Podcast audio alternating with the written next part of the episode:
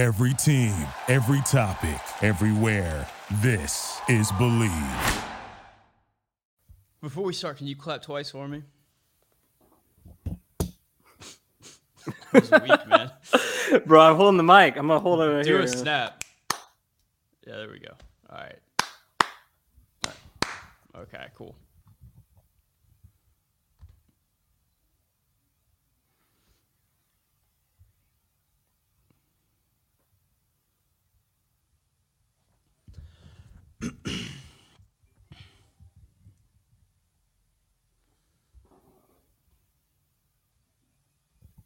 We're only a few weeks away from some very important January World Cup qualifiers that could see the U.S. men's national team go a long way towards qualifying for the 2022 World Cup over in Qatar. Greg Berhalter has just released a list of 19 names that will serve as the preparation camp ahead of the actual release of the World Cup qualifying roster. And I have brought in Justin Almenrud from SoccerHaus to help me. Uh, let me click.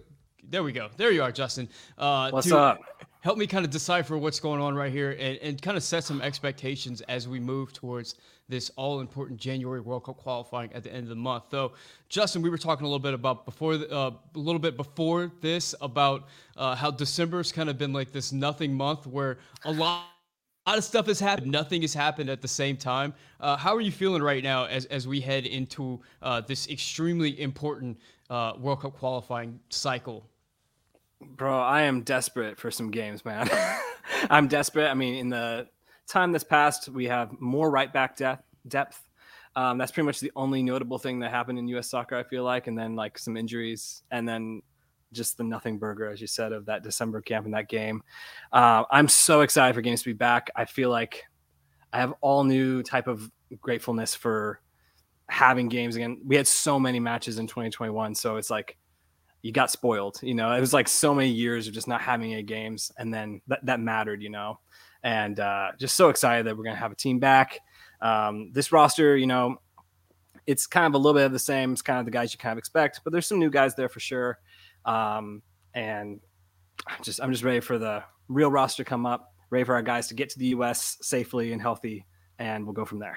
And you've been to a lot of the home World Cup qualifier games, so you kind of have, have an idea of like what uh, what the emotion is like on game day and, and how that's going. What, what are your thoughts on Yeah. um, on this home field advantage that we're going to expect in, in January when we go to these two very very cold venues?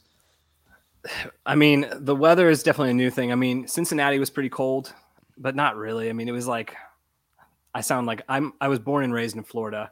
Um, so my uh my capability with cold is not uh up to par with some of those northerners, but I'm definitely not going to the Minnesota game. I, I'm chickening Yeah. out of that, but we are going to the uh the next game in Columbus against El Salvador. I'd say it's been really cool to see generally I, I think you can tell from just watching on television as well like the team has gotten more comfortable more confident i think the the fans in the ground has been much more behind the team i think particularly we started out the qualifying with the home game in nashville and I, I don't think I've ever been more scared for something in my life. I mean, it was like I think it was right after the El Salvador away game. You're like, we have to go to Honduras, and then we get there, and we only found out that Wes McKennie wasn't available. Like, I, I don't even remember. It's been such a blur, but like, Yeah. you kind of felt the eeriness of like this could go wrong at any moment. And then we got the breakthrough goal with Brenden Aaronson. The entire place just like it was probably the loudest, other than the Pulisic goal against Mexico, the loudest I had heard the stadium get just because of all the pent up just like stress and the performance wasn't good. We had people playing in the eight positions that we shouldn't have had. um, but that's a whole nother story. Um, and then from there, I felt like you obviously you went to the Austin game, right? Yeah, yeah. I, I was. So in, you got uh, to see- USA versus Jamaica. Yeah, you got to see the part of like the turnaround. And then we were at the US Costa Rica game. And I mean, they have like the tifo going up, and we're still like doing like the whatever, like awkward Viking chant, like in the crowd. And we're not even done. And it's like, oh, we're down a goal. And so I feel like we felt like the pensiveness of that, but comparing that to when we actually got to the US Mexico game in Cincinnati, like incredible atmosphere. There was a, but you could feel like a bit more confidence. And I, I don't know if it was because we've beaten Mexico twice the year already, but like I didn't feel like worried. I was like I feel like this team is going to come and put in a good performance, bounce back after. Um, I think that was right after the was it Panama away. I'm getting it all mixed up. It's been a long time. We need these games back, but um, yeah, man, it, it was incredible. Just I'm so excited to get back to these games, but yeah, it was cool. Yeah, and I think what we learned is that the the best eleven, the the, the starting eleven that the U.S. men's national team can put out there, uh, can really go out and play with the best of Concacaf. The issue is that whenever we have to rotate, which we'll have to do in this window, um, are there guys that can step up and replace that MMA midfield or uh, yeah. Ricardo Pepi at striker, or you know the center backs, the the, the wing backs. Um, and, and, looking at this preparation camp roster, uh, is there anybody on that list that that you know you were excited to see or, or, or gave you a moment of pause? Yeah, I mean, I was watching back your video when it came out just yesterday, and I completely agree with you. I think Djordje Mihailovic is the guy for me that seems like the most like plug in and play. Had a great season in MLS. I I'll admit, like when he first started popping up on rosters, like I guess like 2019 or whenever it was. I didn't know much about him. I just kind of was like, I don't even really remember much about his performances, but particularly his season in MLS this year, I he definitely captured my attention, and I feel like, like you said, man, I feel like we're getting to that point where Lletget didn't play in the last window. The performances just have not been up to scratch, and I feel like there is definitely. I, I feel like there's an inherent bias because I'm just kind of tired of seeing him. Like I haven't seen anything new where I'm like, ooh, like except for that moment uh, in his defense against Canada, that little like, turn and pass. He was like linking up with Aaronson released Pulisic and it kind of came off the post. Like that was, I was like, ooh, if he does that more, I'm like, I'm I'm all in for this. But like, just haven't seen enough from him. Don't need to see him in that eight position anymore, in my opinion. Same with Roldan. Um, yeah, Mihailovic, I, I like Cole Bassett a lot as well. I'm excited to see him get just like more minutes. I feel like a lot of it with Greg is like familiarity and just trust. And you know, I'm I'm not claiming to be the coach. Like he's the guy who's seeing them in training during these camps and you know, if he's seeing things that we're not seeing, he he's clearly built up trust with these guys. Like, I I do trust him, but at the same time, I mean, some of our away performances, and like you said, when we've rotated, it's just not been good enough. So, um, I think it's really, particularly looking at the midfielders, I think that's really where things are wide open. I think uh, DeJuan Jones, it's cool to see him at left back, but I, I still think Bello is probably ahead of him just based on just general familiarity with the system. Um, it'll be interesting to see how Aaron Long's doing, like kind of where he's at in his recovery. Um, I feel like in my head, I'm like, oh, I'm good with Miles Robinson and Chris Richards like for life at this point, but like, I'm not sure if that's necessarily where Greg sees it. I, I don't know where he ranks Aaron Long in that uh, yeah, it's, conversation. It's so he wasn't he wasn't healthy enough to play in that game against Bosnia Herzegovina, but he's uh, comes in for this camp. You got to imagine that if he wasn't healthy enough to play in that Bosnia game, he's probably not going to be able to go. Definitely uh, not. Yeah. For World Cup qualifying, and I'm not saying that like he could be healthy enough, but like there's no way you would start this guy or play this guy after no. not playing a year of soccer. Like there's got to. I think his rust, you know. Yeah, his start to the season with uh, Red Bulls are going to be very important. Like and I'll like I I feel like I haven't had really had too much of a reason to watch New York Red Bulls uh, since Caden Clark kind of like cooled off. So it'll be really interesting to see like when he gets back into the team, get some games under his belt. Definitely heading towards the summer. I, I, in my opinion, I, I for some reason I'm just like I feel like he's going to be on that World Cup like roster, like when we're actually heading to Qatar.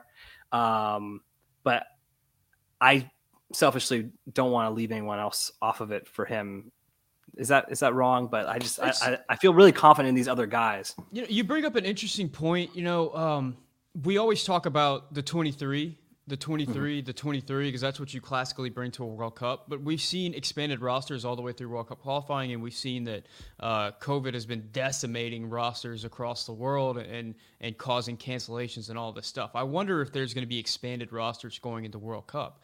Uh, is that something we might see? Could we possibly see 27, 30 guys uh, being brought into a World Cup that would allow for maybe an Aaron Long to make that cut? I, I don't know. It's something that that's just kind of out there, just considering uh, that the what we're seeing with the virus that led to an expansion of rules during World Cup qualifying has not subsided at all, and if anything, is is is getting even um, having Crazier, more yeah, of an impact on the game. So yeah. I, it's something to consider. Some of these guys that we think are on the bubble of the roster may not necessarily be on the bubble. Maybe they're more in the camp than we think they are.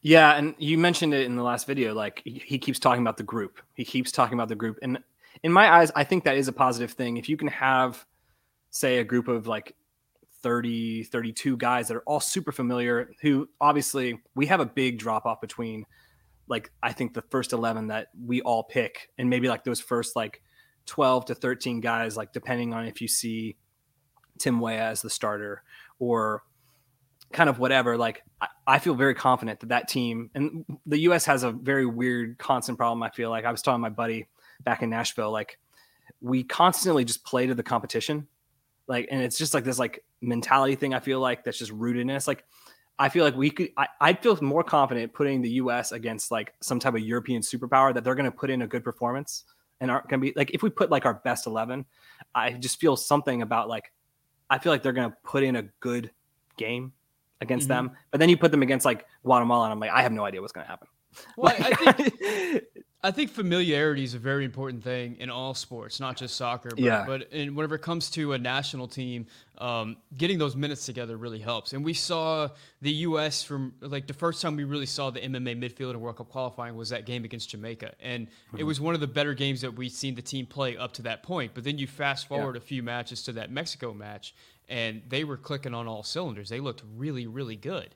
Uh, so they had the Jamaica match, they had the Costa Rica match, and then they had the the Mexico match. And I wonder if some of these other players who are uh, very talented but are have, have not yet been a part of the group, guys like Gianluca Busio, uh, maybe Daryl Dike, uh, yep. maybe um, maybe Joe Scally, who we haven't seen yet. Um, if I think these t- players are very talented, but is there going to be a ramp up process where it's going to take them a few games in order to, to really uh, get in the mix and, and, be able to contribute in a way that's there's not as much drop off where we're leaving that mm-hmm. MMA midfield and rotating?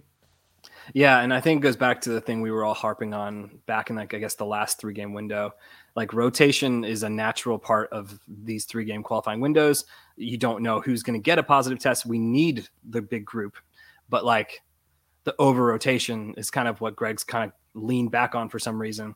And so, yeah, I mean, I feel like this window, particularly with how Busio has been playing with Venezia, like I'd love to see Tessmann involved. I'd love to see Luca de la Torre. I mean, he has, hasn't even had a really a, a chance at all other than no. the end of that Jamaica game.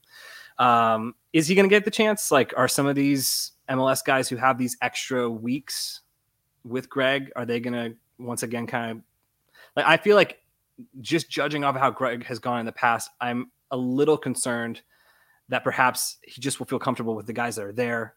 Like some guys, like uh, a Cole Bassett, I wouldn't be mad seeing him sneak onto the roster, but at the expense of a guy like De La Torre, I'd be a little bummed about yeah, that. But I, I kind of spoke about this in my uh, in my last video, but yeah, this is a situation where I'm assuming we're going to bring one of the bigger rosters that we've brought, just because of uh, the the COVID variant and what it's doing to uh, players right now. I'm assuming Greg's going to uh, see kind of what's happened in, in some of the previous uh, World Cup qualifying windows where we've lost players and, and really bring a big roster. Uh, but at the same time, you know, Lletget's been that player that everybody's been looking at for a long time. In the last World Cup qualifying window, he didn't get any minutes. Uh, he seemed frustrated about that, and he uh, he did not have a good season uh, over mm-hmm. for the Los Angeles Galaxy. He gets that not move over to New England. Uh, for me, if there if there was a time whenever Le- Lletget was going to get ro- dropped from this roster, it would be right now. Especially whenever you have a guy like Luca De La Torre who is in form, and even if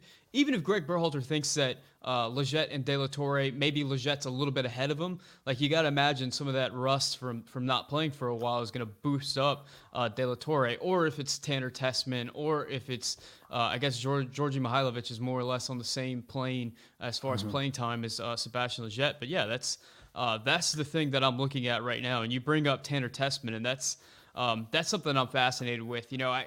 For, for me, I don't think that this window is Tanner Tessmann's window. I think that he needs mm-hmm. a little bit more time with Venezia getting seasoned. Uh, but at the same time, I did not think that last window was going to be Gianluca Busio's window, and he got brought mm-hmm. in and he gets that That's start uh, against Jamaica. And, and, Greg Berhalter even mentioned in one of the press conferences that he sees uh, Gianluca Busio as almost a starter for this team. So uh, he he is paying attention to, to these players, and and he he is willing to make those changes whenever he sees necessary. It's just a question of uh, who's it going to be this time? Is he going to go with uh, Lletget or is he going to give one of these other guys an opportunity? Uh, because we haven't really gotten into it yet, but we've got three games coming up, and it's it's mm-hmm. one of mm-hmm. those windows where you know the, it's a it's a bunch of games in a short period of time, uh, and they're very very, very cold. Very, yeah, they're very cold, but they're very important. yes. Um, in fact, let's kind of move into this right now. So on January 27th, we've got El Salvador at home in Columbus. On January 30th, we've got Canada away in Ontario. And then on February 2nd, we have Honduras in St. Paul, Minnesota. Uh, now, the key thing here is, you know, everybody always says you got to win your home games and tie on the road. Well, the U.S. is in second place in World Cup qualifying. Canada is in first. The U.S. is sitting on 15 points. Uh, so we, if we do if we do end up winning those two home games and even lose away to Canada, we'll still end up with six points in that window. It'll put us at 21 points, which is would put us a long, long way towards World Cup qualifying. So, mm-hmm. at least in my opinion, for me, uh, these El Salvador and Honduras games, these home games, are must wins. And, and, then you you consider the records. El Salvador has uh, one win and three draws and one loss. Uh, not mm-hmm. a good not a good cycle for uh, El Salvador. Honduras, even worse, zero wins, one draw, three losses. So these are two of the um, worst teams uh, in, in World Cup qualifying in this cycle. So if you're Greg Berhalter um, and you're kind of planning things out, how are you approaching this, this World Cup qualifying window, uh, knowing that the entire fan base is desperate to beat Canada? That Canada and we will not we will not hear the end of it if no, we lose to Canada. Canada's been even if we draw, they won't shut up. So yeah. Oh yeah. So how, how do you uh if you're Greg Berhalter, how do you kind of approach this window? Bro, they can't pay me enough for that job. I honestly don't know, man. I feel like a lot of these problems would have been solved had we not had the draw in Nashville against Canada, because then you have your three points there. I mean, it'd be a whole different table, honestly, in that situation. And um, and yeah, we'd be sitting at 17 the, points. Canada would have 15 points. It'd be so, so be nice. Top, and then it'd be cozy right now. Um, we'd basically but, be uh, qualified. Yeah, yeah. Yeah. So, and yeah, we'll just move on from that. Like, I think you're right, man. I think what makes me worried because the, the opponents, like, no disrespect to El Salvador or Honduras, but if we put our best 11 in those two home games, let's say if we just like rotate in Canada for some reason, but we put our best team out for those two home games. On paper, I have no no doubts in our mind that we're going to get the results there. I think the weather, particularly in St. Paul, I think a lot of people have talked about it. It just doesn't make any sense that we're adding this wild card into the mix.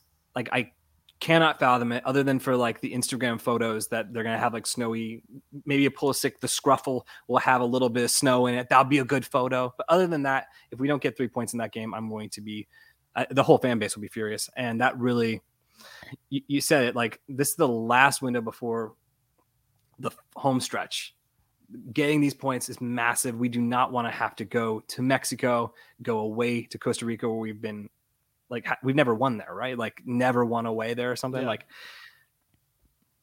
these games are crucial. Um, I think kind of where I'm at, where someone, you know, I think uh, he gets a little bit of stick for different reasons. Mostly, I feel like when he plays as an eight, but I feel like Kellyn Acosta will actually be super important this window. Like his game, whatever game that's going to be, most likely, if he rotates in as a starter for Tyler Adams, um, who knock on wood will be healthy and not sick, like will just be good to go for these uh, three games. Like, I feel like that game with the rotation, I do feel like it's going to be Canada, unless maybe it's El Salvador. Like, I feel like the game in Honduras, I, I want like guys who are ready to fight. So maybe I guess now that I'm saying this, maybe the the cogs are turning in my head here. Like that game, assuming it's going to be freezing, I feel like that game I could see an approach more similar to kind of the Gold Cup, kind of like those strong guys who are going to kind of fight it out, a little less flashy because we don't know what the playing surface is going to be like. I feel like it's going to be a little bit easier to kind of assume what it's going to be like in Columbus. Like it's going to be cold, but not not on the same level. Yeah. Like I feel like you bring the best team out, you start the window strong, you get those three points on the board, you go to Canada, and now here's my answer. so in Canada, I would bring I would try and bring the same Ross, like the same lineup as much as you can. Maybe you do rotate in a Busio um, if Greg feels like he's ready for that type of game. Um, maybe you rotate a winger. I don't know. It, it, really depends on a lot of things. For me, is how is Gio feeling? How ready? Is yeah, that's that's a really important thing heading into this window. Yeah, because uh, I think yeah, he's not necessarily going to be on the bench for this next game. I, that's the tweet I that I saw is that he's ready, but they're not going to include him in this lineup yeah. for this weekend. But he's going to be ready to go after that. So that gives him, uh, let's see, the 27th. So that gives him two, three weeks in order to really yeah. ramp up. So we'll see. And I, I, yeah, I don't know who you start. Like if you have Gio and if you have Tim Weah available and healthy, then the rotation for me, like it's really if we have all of our players, the problem for me is never like the first string to that second string in most positions other than the six. I feel like even though Greg took some time to figure it out, like I feel like it's very evident to everybody who those people are, and I feel confident with various rotations on that. And I feel like in the first three game window, I think Miles Robinson started all three games. Like there's not a reason that these players, if they're healthy, if they're in good condition and they're ready to go, that some players couldn't play all three games, obviously. Um, and these are huge games. Everyone's going to be wanting to play them. I don't think it's going to be that question. I think it's just going to be how they evaluate the fitness of the players. But um, I think the fitness of Weah and Gio, like particularly if you're wanting to theoretically maybe play Reyna at an eight position in one of those games, but you like have Tim Weah start on the right wing for El Salvador. Like there's so many questions that are answered if those guys are all available. If they're not, like if they are available, like your rotation game, you put Brenden Aaronson back out there, you know, who's been electric for the US. Like you just you know what you're going to get with him. Um, he's the uh, luxury version of Paul Arriola, and I and I do feel like someone I think who will make this roster, and I think you mentioned in your last video, I do think Jordan Morris, if he's ready to go, if Greg evaluates him in this camp, I feel like he's an upgrade on Paul Arriola and I don't think anyone would complain. I don't think Konrad De La Fuente, unless I think they're playing today or they're about yeah, to play. I don't think he's in like, the starting lineup. I just checked that yeah. right before we. Uh, yeah, unless he scores like a hat trick today, I don't think he's like in the conversation right now. And I think it's fine. He's he's growing. He's got some really positive elements to his game, but clearly the final ball, the final the like goals and assists is just not there yet. So you um, you're going for you're going for nine points in this window. You really think that uh, this this Canada game is one that we have to win? I, I want to reverse the question to you. Uh, yeah. Something that I always think about. Uh, if you're Canada, and Canada in this window, of course, are coming in number one in World Cup qualifying. Uh, they're playing the same teams as us. Uh, they're playing Honduras first, then they have us at home, and then they're playing El Salvador. Uh, if yeah. you're both Canada, of those are away, right? Yeah, yeah. The the USA is yeah. their only home game. So if I you're Canada, no. But at the same time, these these are the most beatable um, Honduras and El Salvador teams that we've seen in quite some time. They're they're not mm-hmm. playing really well. Uh, so who knows? Sometimes we see at the end of World Cup qualifying the the effort is not as much there from some of the teams who are already uh, out. Sometimes it that makes them even more uh, effort. Uh, we'll see uh, what ends up happening there. But if you're Canada Canada's not a team. I, can't recall the last time Canada qualified for a World Cup. They're sitting in first place in World Cup qualifying right now. If they, they're just like us. If they get six points from this window, it'll just about uh, solidify their their uh, their World Cup uh, 2022 bid. Uh, they'll just about be uh, qualified. So if you're Canada, do you bring your biggest guns for that USA match, or do you save them for the away games to Honduras and? And El Salvador in order to get those six points? Well, I think the luxury that they don't have, they have a lights out attack, best attack yeah. in CONCACAF. Um, I mean, just unreal players. And that's great for the whole region. It's great for the budding rivalry for sure between us and them.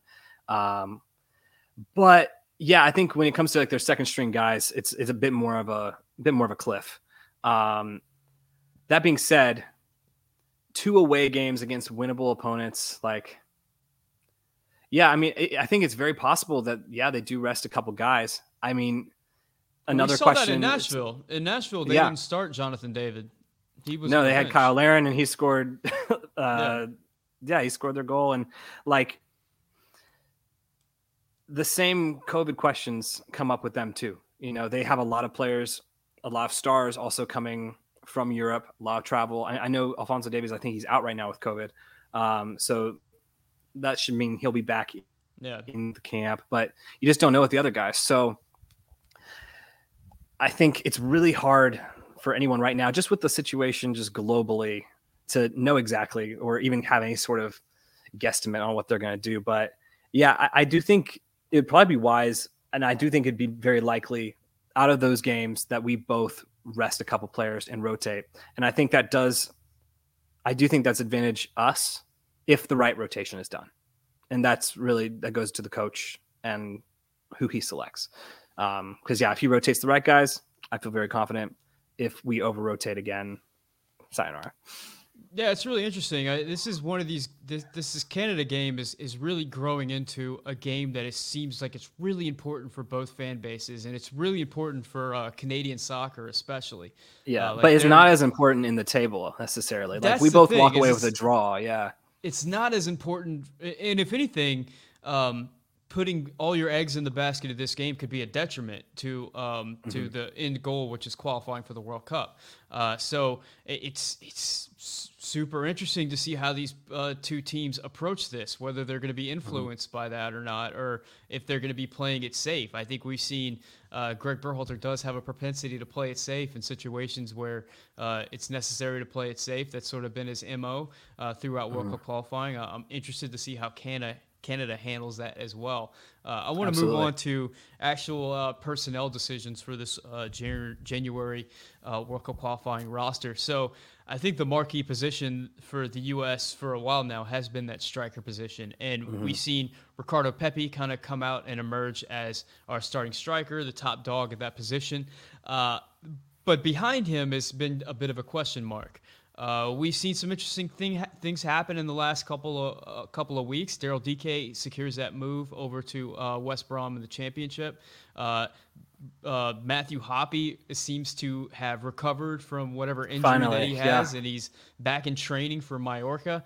Uh, I'm assuming that he's not going to be the guy, but uh, who knows? Uh, w- assuming that there's going to be three strikers called into this January camp, who do you think that they're going to be? It depends on if we're counting Jesus Ferreira as a striker, you know, because I think he's in camp starting coming up right here. He's going to be around. Um, Greg has loved him for a long time. Um, yeah, I definitely think three strikers. I think Pepi definitely is the only one of the European players that I'd say is a lock. I think Dike, you know, he's had a little bit of time off now since Orlando City season's ended. New club, playing very different style of soccer than what Greg and the US are playing. Um, and that clearly hasn't necessarily been enough to get him a lock um, spot at this point. Um, I think Jordan Pefok is someone that I kind of just, he always goes kind of under the radar for me. Um, but I mean, he had, he's had some big goals for the US with the Honduras Nations League Mhm. game. Um, I, I think personally, my preference would be uh, Pepi, Pefok, and you have Jesus Ferreira as kind of like a false nine. Kind of, you could play alongside Pepi if you want. Um, I like that balance of different types of forwards, like and the height and size of Pefok if you just need a goal kind of late in the game. Um, I think more realistically, I feel like as far as strikers go, I think Zardes will be in the roster. And I don't like it's not like we have the problem right now. And I think the reason people get frustrated is I feel like there's really not much of a gap in like we have gaps in potential with players, but like where they're at like right now and how they're performing, they're kind of all like Pepi hasn't hadn't scored a league goal in forever. And then in his last US games, really he had some good link up play in the last qualifying window, but other than that, really hasn't been like firing on all cylinders. So hopefully this move to Augsburg gets him back in fire, and we need that. He needs it just for his confidence, and uh, Augsburg for sure. They just invested a lot of money; they need it too. Um, so I think it's gonna be Pepi. I think it'll be um, potentially Ferreira and Zardes as the three, and I don't necessarily have a problem with it. I don't feel like I need to see more Zardes, but it just feels like the writing's on the wall there. So I'm not gonna fight it. Yeah, we have a couple of guys um, who could potentially put their names on the list very easily in Daryl Dike and Josh Sargent. They're both, mm-hmm. uh, Sargent has been at Norwich and just has not been good in the final third at all this season. Uh, zero Premier League goals on the season. Just breaks my heart. if he puts one in the back of the net and, and starts to kind of just feel a little bit of juice going through him, I mean, he could be on this roster really quickly. I mean, Josh Sargent is a player that could go from. Uh, a player that's not even called in to a player that's potentially the starting striker for the U.S. really quickly and yeah. you just turn it around. And sort of the and that's what I'm saying. yeah. Dike. It's all everyone in my eyes. I see it all on equal pegging. We don't have that obvious right now. Like we have the obvious guys that like okay, these guys have potential. We thought Josh Sargent was that guy, and I hope for his sake, just like his like mentality and just like his personal well being, that he does start firing a bit more. I mean it's been it's been rough, um, and it's like hard to see a player just that lack of confidence. It, it's hard, um, but yeah, like I mean, if he scored like three goals in four games or something, like he'd be right back in. And I mean, he's playing at a great level. You know, like out of all these players, he's coming up against the best competition. So that's a part of like I think the struggles in Norwich is just a terrible, terrible team. Um, but he hasn't really helped make it better, you know. And so I think until that changes, I, I, I just feel like he's kind of off the list. But I would love to see him turn around just because I do I do think he's got some really incredible quality. But I think right now he needs to get out of like the meme category and he needs to like become a striker again. Yeah, we, I, I keep talking about like uh, 2022 and about how time's running out, and I, I, think it's happening for a lot of these players. Like I, in the previous video, I mentioned that uh, it's put up or shut up time for George Bello, and somebody rightfully mm. called me out in the comment section and said, "How can you say that about a 19 year old?" And like that yep. is a valid thing to say, but uh, I I'm always thinking about in terms of the cycle, and, and in terms of this particular cycle, there's a lot of players that we valued their potential heavily, uh, but potential is no longer uh, what we're looking at for these players. It is down to what can you offer the team right now. And you mentioned like Gyasi Zardes as a player that has a low ceiling, but can offer something in a World Cup mm-hmm. qualifier right now. And that's what we're seeing with a lot of these players. I mean, George Bello is one of them, and Josh Sargent is turning into one. Like, I think a couple years ago, we all thought that Josh Sargent certainly, whenever he went to Bremen, was certainly yeah. going to be a part of the World Cup uh, team heading into 2022. And it's, it's, we're reaching a point where Josh only has a few more months where he's got to pull it together, or else he can risk yeah. not having a seat on that plane. I think another one that we're kind of coming to terms with right now is Caden Clark. We didn't mention Caden yep. Clark when talking about the uh, preparation camp, but you know everybody thought Caden Clark was going to go over to Leipzig and, and maybe mm-hmm. get a loan out to a team in Europe. It turns out he's getting a loan right back to uh, New back York to Red New Bulls. York. And you know he could have potentially been called into camp preparation or preparation camp, whatever you want to call it. Um, camp cup, cupcake part two. yeah. yeah. he didn't. Greg opted to go with Mihailovic, Bassett, and uh, and Sebastian Lletget and Cristian Roldan. So apparently, even in that uh, December what did what did people call it? Camp Candy Cane. Even in that December, I was camp, calling it Camp Christmas, but it didn't it didn't uh, didn't hold yeah. on. So so even in that December camp, Caden apparently did not um, did not show out to the yeah. point where Greg decided to bring him in for this particular one. So time is running out for him as well uh, in order to get that plane ticket to 2022. There's a lot of players like that where time time is just not on their side. Time is not yeah. on Jonathan Gomez's side. It's not on uh, Matthew Hoppe's side. It, yeah, you, you and I think it's a. Start... Go ahead. Absolutely. Like I think it's a weird situation that the U.S. is kind of unique in this situation. Like our average age of our team is outrageously young. Yeah. And, you know, I think all of us, like during 2020, like you're in lockdown, you're like creating your little graphs with your formations. And yeah, we all like imagine, oh, yeah, okay, it's Sargent and, uh, and Gio and Pulisic. And then it's like, it's easy. Like that's kind of the point of the process where we were all kind of, and I feel like even the coach, like we went through the whole Sarachan area where it's all the only thing that we're doing is like bringing in just anyone who's like 18 and like has the US passport, you know, like I feel like we've had to go through a transition of like, okay, here's like our fantasy team. But in reality, now we're getting to the point of the process where it's like, okay, which players are here for now, are ready for Qatar in November, which starts on my birthday, by the way. But I don't think I'm able to make it to Qatar. that seems like a very expensive trip.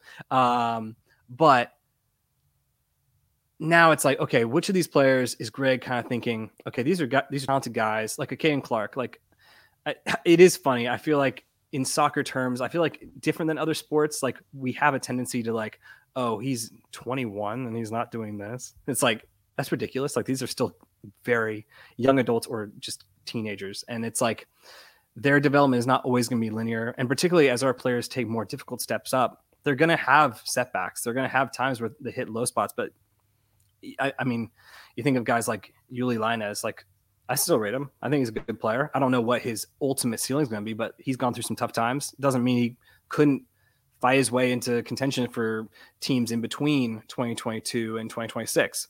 And our team really, I feel like Greg has to balance the building for that World Cup where these players will be in their prime and you help kind of guide them and kind of counsel them with their decisions that they're going to be making now with that in mind, but also the short term. But I think it's really almost like two separate squads, in my opinion. Yeah, I mean that's a good way of look at it, looking at it because after this 2022 cycle, we're going to see a few players uh, kind of leave the rotation. Like I don't think Kellyn Acosta will, is going to be a player that we're going to be relying on too much past 2022. Yeah. Same thing with Sebastian Lletget. Uh, Cristian Roldan is, is kind of up there in age. Like he would be, I believe he would be like early 30s in um, in in Qatar. Yeah. So you, you got to imagine that he wouldn't be a part of that group moving forward. Uh, so there will be an opportunity for some of these young players to come through, but at the same time, uh, the players ahead of them are very young. That's that's yeah. the big thing. That's that's that's the crazy thing. I saw somebody made a case for uh, DeJuan Jones in, in my comment section saying, you know, this guy's a little bit better than you're giving him credit for. But the reality is, at 24 years old, if you're competing for that left back position and the guys ahead of you are George Bello at 19, Sam Vines, who I think is 21, 22, uh, Antonee Robinson yeah. is 24, and uh, Joe, Joe Scally is 18 years old. Um, if, if the guys ahead of you are already playing at a higher level than you and they're younger than you, it makes it really difficult to see any window for you to crack that yeah. side. And, and it's going to be like that for a lot of these players coming through. Yeah, no, I, I think it's if you're ready, play you know, and they always say like the mess, next man up mentality. And I think one thing I will say with Greg is I do think he has done a good job of integrating, say, dual nationals or young players into camps, even if you're just like getting a look. You know, I can nitpick, and in the end of the day, no one's going to remember that Bosnia friendly, you know. But like in my nitpicking, I'm like, I want to see Jonathan Gomez play like 90 minutes, you know. But like at the end of the day, like the relationship that they build and the like relationships in camp like those will have really long term like effects more than him having like a 7.6 rating in like FotMob or whatever. Like at the end of the day like we're gonna remember what kind of was grown from those moments you know? Like but, but a lot of that's gonna be behind the scenes and a lot of that's in games too but like yeah it's, it's, an interesting situation to like deal yeah, with I, for these young players I think that the paradigm for the U.S. men's national team has shifted uh, quite a bit, and a lot of fans are still living in that uh, paradigm from two years ago, where it was, you know, like you said, flip the flip the monopoly board over and then start all over, and pretty much anybody um, who is 18, yeah. 19 years old could get a shot. Like the reality is, is the Tim Weah that played against Italy in that friendly in the Sarachan era, it was France. I'm sorry, uh, in that yeah. uh, Sarachan era, is wow. he?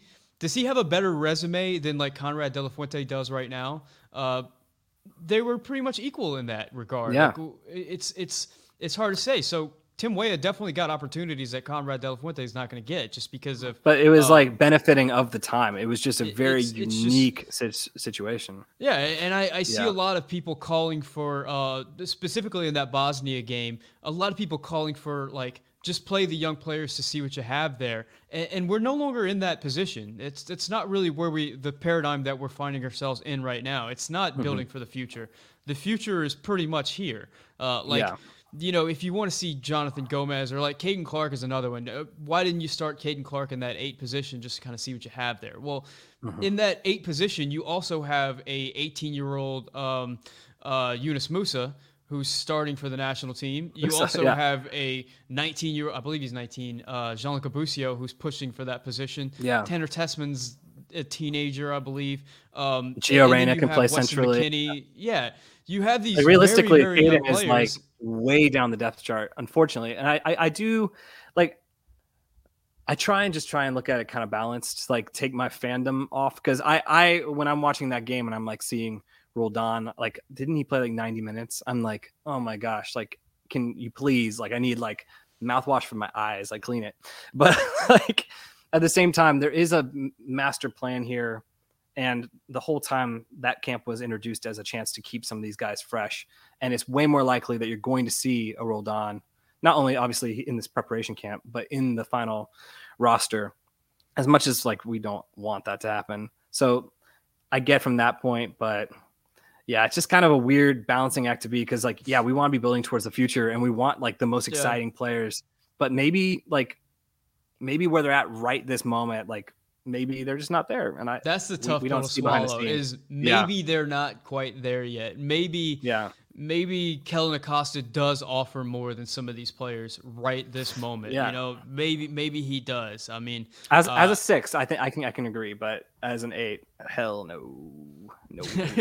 yeah, yeah. As an eight, not so much. And you know, there's there's a few players who I was really excited about in MLS this year, and like Aidan Morris, who got injured right before yeah. the season, which I think I completely forgot about him, man. Yeah, Moses Nyeman is a player that I'm really excited about. But you know, maybe maybe their window is 2026, and, and the dream yeah. Of 2022 It's just um, there's just not enough time uh, for them to, for them to make it. And speaking of not enough time, we're kind of running into uh, the end uh, of this particular podcast. So, uh, Justin, I want to thank you so much for coming on. Can you take a minute to uh, plug your channel and, and, and where people can find you? Oh, bro, thank you so much for having me on. This has been so much fun. Um, yeah, so I'm Justin Amanut. I run a channel called SoccerHaus. Um, mostly focused on like match day vlogs. We've been to the Canada US game, Costa Rica, US, Mexico, US. Um, if you haven't checked those out already, it was just so much fun to create little. Honestly, I was just I'm doing it for fun. Like I'm a big fan. Like I wanted to find a way to document it, and yeah, they're up there. It's SoccerHaus, Soccer House. I don't know, and yeah, let's just get excited. We have games coming up finally, and our players, the winter break, the cold winter break of Germany and Italy it's gone. We can watch Weston McKennie play again. There's a lot to be thankful for. yeah, yeah. Depending on when you see this, I mean, we've got a huge weekend coming up that could potentially see the debut for uh, Ricardo Pepi. We could be seeing a debut for uh, for Daryl Dike. Uh, just yes. a, a, lot of players playing. It's it's just a, there goes my whole weekend. Yeah, yeah, man. And like you said, we've kind of been living in this world where like uh, we were so spoiled with all these games happening right, left, and center. Then all of a sudden we get this winter break, and we're just kind of focused on the Premier League and Pulisic and Sargent, and that that was kind of a bummer. Wanted to all of our players are playing defense. Yeah, yeah, yeah, that whole thing. So anyway, Justin, yeah. thank you so much for coming on. Make sure you guys go follow him on Twitter and check out his content. For Justin, my name is Sam, and this is the Yank Report. All right, man, clap twice for me. All right. All right. Actually, I, am supposed to say um, this is the Yank Report presented by BetOnline. just make sure I got that audio. I'll probably dub that audio in. you gotta get the sponsors happy, bro. yeah. All right, man. I appreciate it. Bro, this was great. You a, uh, Thank you for having me. For sure, man. You have a, a nice rest of your vacation. We'll do. We'll do. I'll get back to Nashville soon. Get back to that better lighting. All right, man. Peace. All right, later. Thank you for listening to Bleav. You can show support to your host by subscribing to the show and giving us a five star rating on your preferred platform. Check us out at Bleav.com and search for B L E A V on YouTube.